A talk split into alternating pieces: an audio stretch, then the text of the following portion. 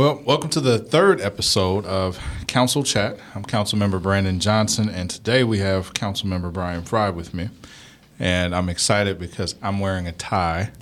And normally, Brian has matching socks, tie, shirt, and everything. So I feel like I can compete today. So glad to have you, Councilman. Thank you for pointing that out. Yeah, now I feel naked. Good thing it's his uh, audio and not video. well, we've got a few topics to talk about. Uh, Councilmember Frye has uh, a lot of things to discuss as well.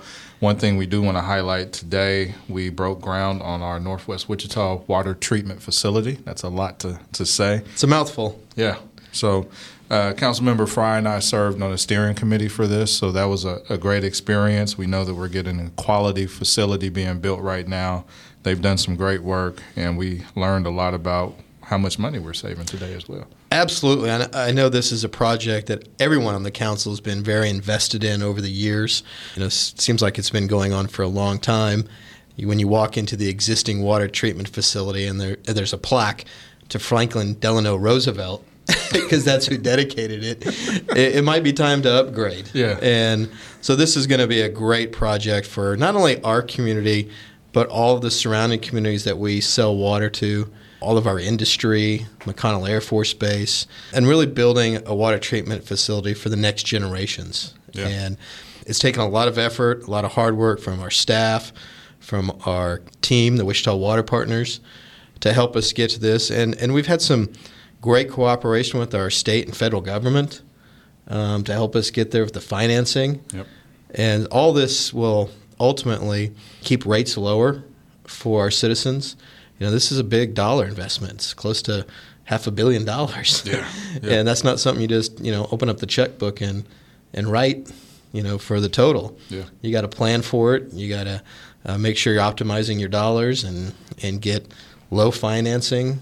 And we've had great partners all the way across. So. Yeah, I agree. And a lot of those steering committee meetings, we continue to talk about saving money. Absolutely. and making sure that the ratepayers got the best type of plant they could for the best price, and I think we've achieved that. Yeah, and again, we know that um, because it's it's taking so long to get here, our citizens have had to uh, pay a little bit more on their water rates every year. Um, but we've been committed as a council to keep them as low as possible. And again, we talked earlier about uh, our federal partners. The WIFIA loan application, we're able to borrow money at 1.17% interest rates. That's just unheard of. Yeah. But that that will save nearly $100 million yep. off the cost of the program, which translates into lower rate hikes. Yeah. And you know, we're trying to make sure that this isn't a big sticker shock item for your water bill, that it's, you know, gradual over time, but it's something that we've been needed to do for, for years. And so today was a great day. I know it was windy and yeah, dusty, but it was great to see uh, I think almost all the council was out there, and yep. Derby, who's one of our water users, city manager Kathy Sexton was out there, and Wichita Water Partners, and we had someone from the EPA, um, someone from KDHE, and so, and I, I think everyone's excited about the project and to see it come out of the ground. Yeah, and, and one thing that I, I always say is those trips we take to D.C. as a full council pay off because as a team we've been able to meet with our federal partners, mm-hmm. department heads, and that's where this work really culminates. And today we heard from the EPA that this process was really smooth thanks to our staff. And yeah. Those meetings are a big part of that. Yeah, and again, we couldn't do this alone. We had to have groups like the EPA and our, and our federal partners. This is the single largest infrastructure project the city has ever taken on. And uh, we couldn't do it alone. And we need those folks. We need the state of Kansas help and everyone together to make this reality because we're building something that's uh, going to take care of our community for the next several generations. And so it's thrilled to be part of it. I know you're excited about it as well. Um, a lot of those meetings are long, and we've learned a lot about water and how you clean water. But it, this is part of what we signed up for, right? Yep. Um, to make sure that we're building the best infrastructure we can and take care of our citizens. So it's a pretty exciting day. I know it's going to take four to five years to build out. Um, so we're not going to get it overnight, but it's important to get done. Yep, it was a good start, and, and just some, some key points that folks may not realize. Councilmember Frye talked about the president at the time when our current facility was dedicated. This will replace an 80 year old plant and will provide 120 million gallons per day of drinking water to our residents.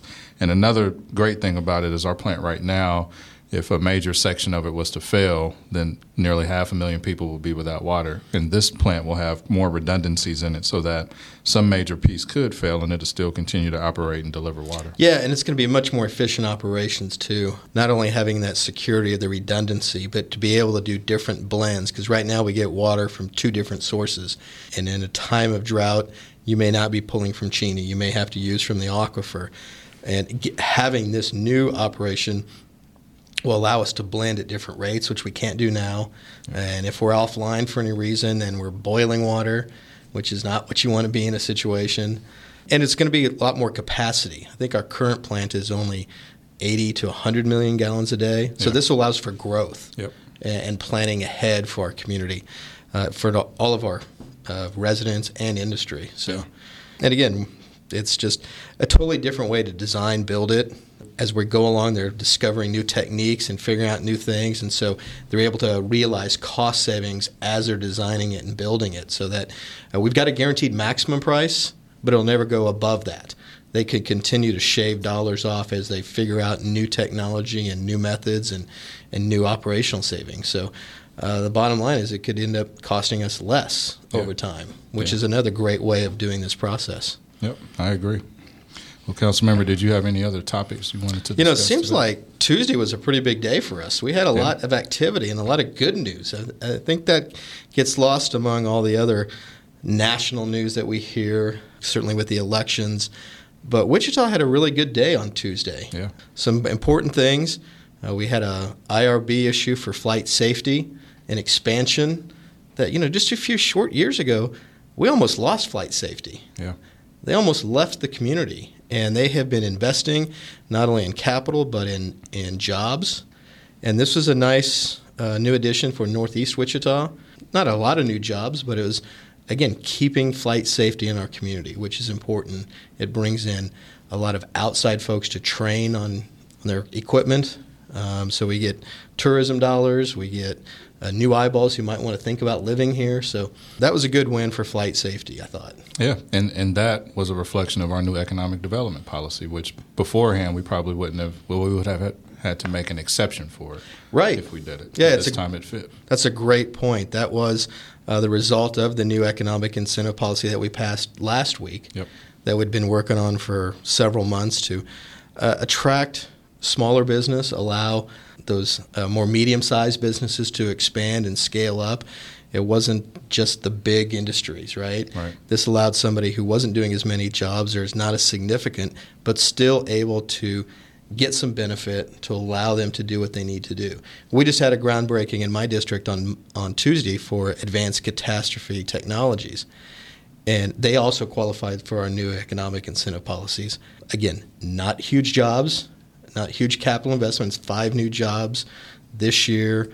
Over time, it'll be 40, a few million dollar capital investment, but, but they could have gone anywhere. Yeah. And they were, they were being recruited to leave this market. But because of our policies and the way the council changed them, we were able to keep them here. And it's a nationally based headquarters, oh, which, again, yeah that's important in a community our size to have more of those. And so, uh, two great examples of wins from our new economic development policy. And I, I know there's going to be more. Yeah. So, and hopefully throughout the entire city. Yeah, definitely. One thing that you and I both been involved in a lot is the aquatics master plan. And there was another element of that that we approved on Tuesday. Yep, phase two design work. And definitely some cool things coming. I've, I've talked to a lot of folks around Linwood excited about that water playground which I have to get used to saying because we started with splash pad and that is yeah, but there's there's so much more than a splash yeah. pad. Yeah, so we've got that. Uh, it was Linwood. Forget the other two. And then locations. the pools at Minisa and Harvest. Yeah, man, so, that's going to be exciting. What I think is really exciting about the designs of these pools and aquatics is they're all different. Yeah, there there's uniqueness to each one of them, and so as a family, as a kid, you now have an opportunity to to go throughout the city and try something new at each one of them. Yeah. And I think that's great for exploration. It, it really gives a defining mark for our community that we could have just done cookie cutter sameness yep. on all of them. which is kind of what they were. Yeah, they were. right? And so this, I think, really creates some excitement, and they're all going to be done next year. Yep. So as as challenging as this summer was, 21 is going to be amazing. Yeah, all Uh, brand new facilities. Yeah, so I, th- I, I think that's really cool to uh, a gift, uh, uh, more progress for our community to that quality of life, continuing to make this the best community it can be. And and I, I know it's been a long time coming for the aquatics master plan, but they are they are hard at work. You drive by the McAdams and Evergreen Yep. and Edgemoor, and you see all the activity. Yeah, the trucks are out there; they're working every day. It's coming along. Yeah. You know, so as someone who learned to swim at Edgemoor Pool, uh, I can't wait to see that one finished out. Oh yeah. Well, I was So- glad to see it get filled in. I had a lot of residents concerned about people jumping the fence and playing in the empty pool, and now it's filled in. The work is there. There's actually some artwork standing up right now. Oh, really? Yeah. There's two towers. I think there's a bucket coming in. I was out there the other day looking at it. So yeah, it, it's coming together pretty quickly. Well, Edgemoor Park has got so much cool stuff because it's also got the skateboard park. It's Yep. got some pickleball courts. Yep. It's got a great playground. I mean, the, and the, the recreation center. yeah. So the more activity that can go into Edgemoor Park, the better for the community. So And and on that note, I, I hear from everyone about pickleball. Yes, we we know we want to expand that. So that's been great there as well. I haven't played yet. We should probably get a match. yeah, I haven't either. I, I need to get in shape.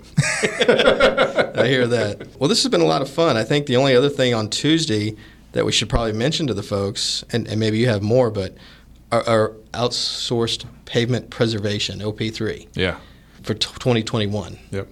That's uh, you know the investment in our streets and our roads is something I hear about all the time, and I'm sure you do too. Yeah. Between potholes and and so forth, but we approved 11.5 million dollars to spend on roads next year, Which was an additional million from last year. Right. We continue to increase that budget. and even just a few short years ago, it was four million a year. Right.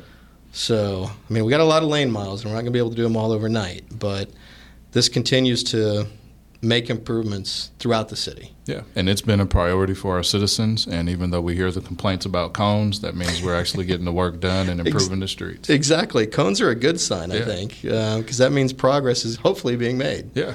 And the other big thing about that, uh, I know I brought it up Tuesday, and uh, I believe Alan even said you have been talking about that, but getting all of our work done in one calendar year. So we're not, you know, striping in the fall and then coming back in the spring and completing it. We'll, we're, we have shifted, I think, in 2020, all of our projects that started in the spring will finish by the end of the year. Yeah. So everything happens within the calendar year. No, I think that's good optics uh, for the citizens. They see a project started and then hopefully finished, and not having us come back in Yep. eight months later and finish it. This is like, why couldn't you do it all at once? Right. And I, I had been hearing that when I first started on council. So now we're doing it. It's good.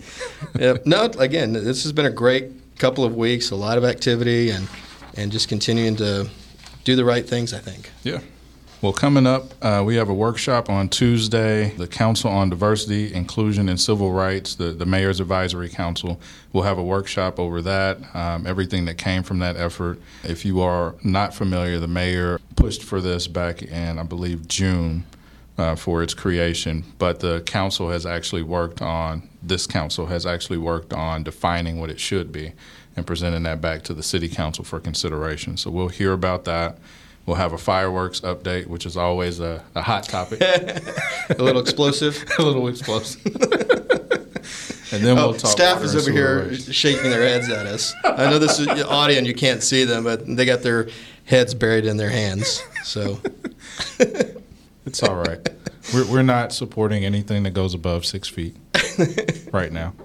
The last topic we'll talk about is water and sewer rates. And, and again, we, we talk about that every year. We had a presentation when we started down this path. Uh, we're not started, when I came on council, because Yeah. that had already been going. But the Northwest Wichita Water Treatment Facility, we talked about water rates then and the savings potential.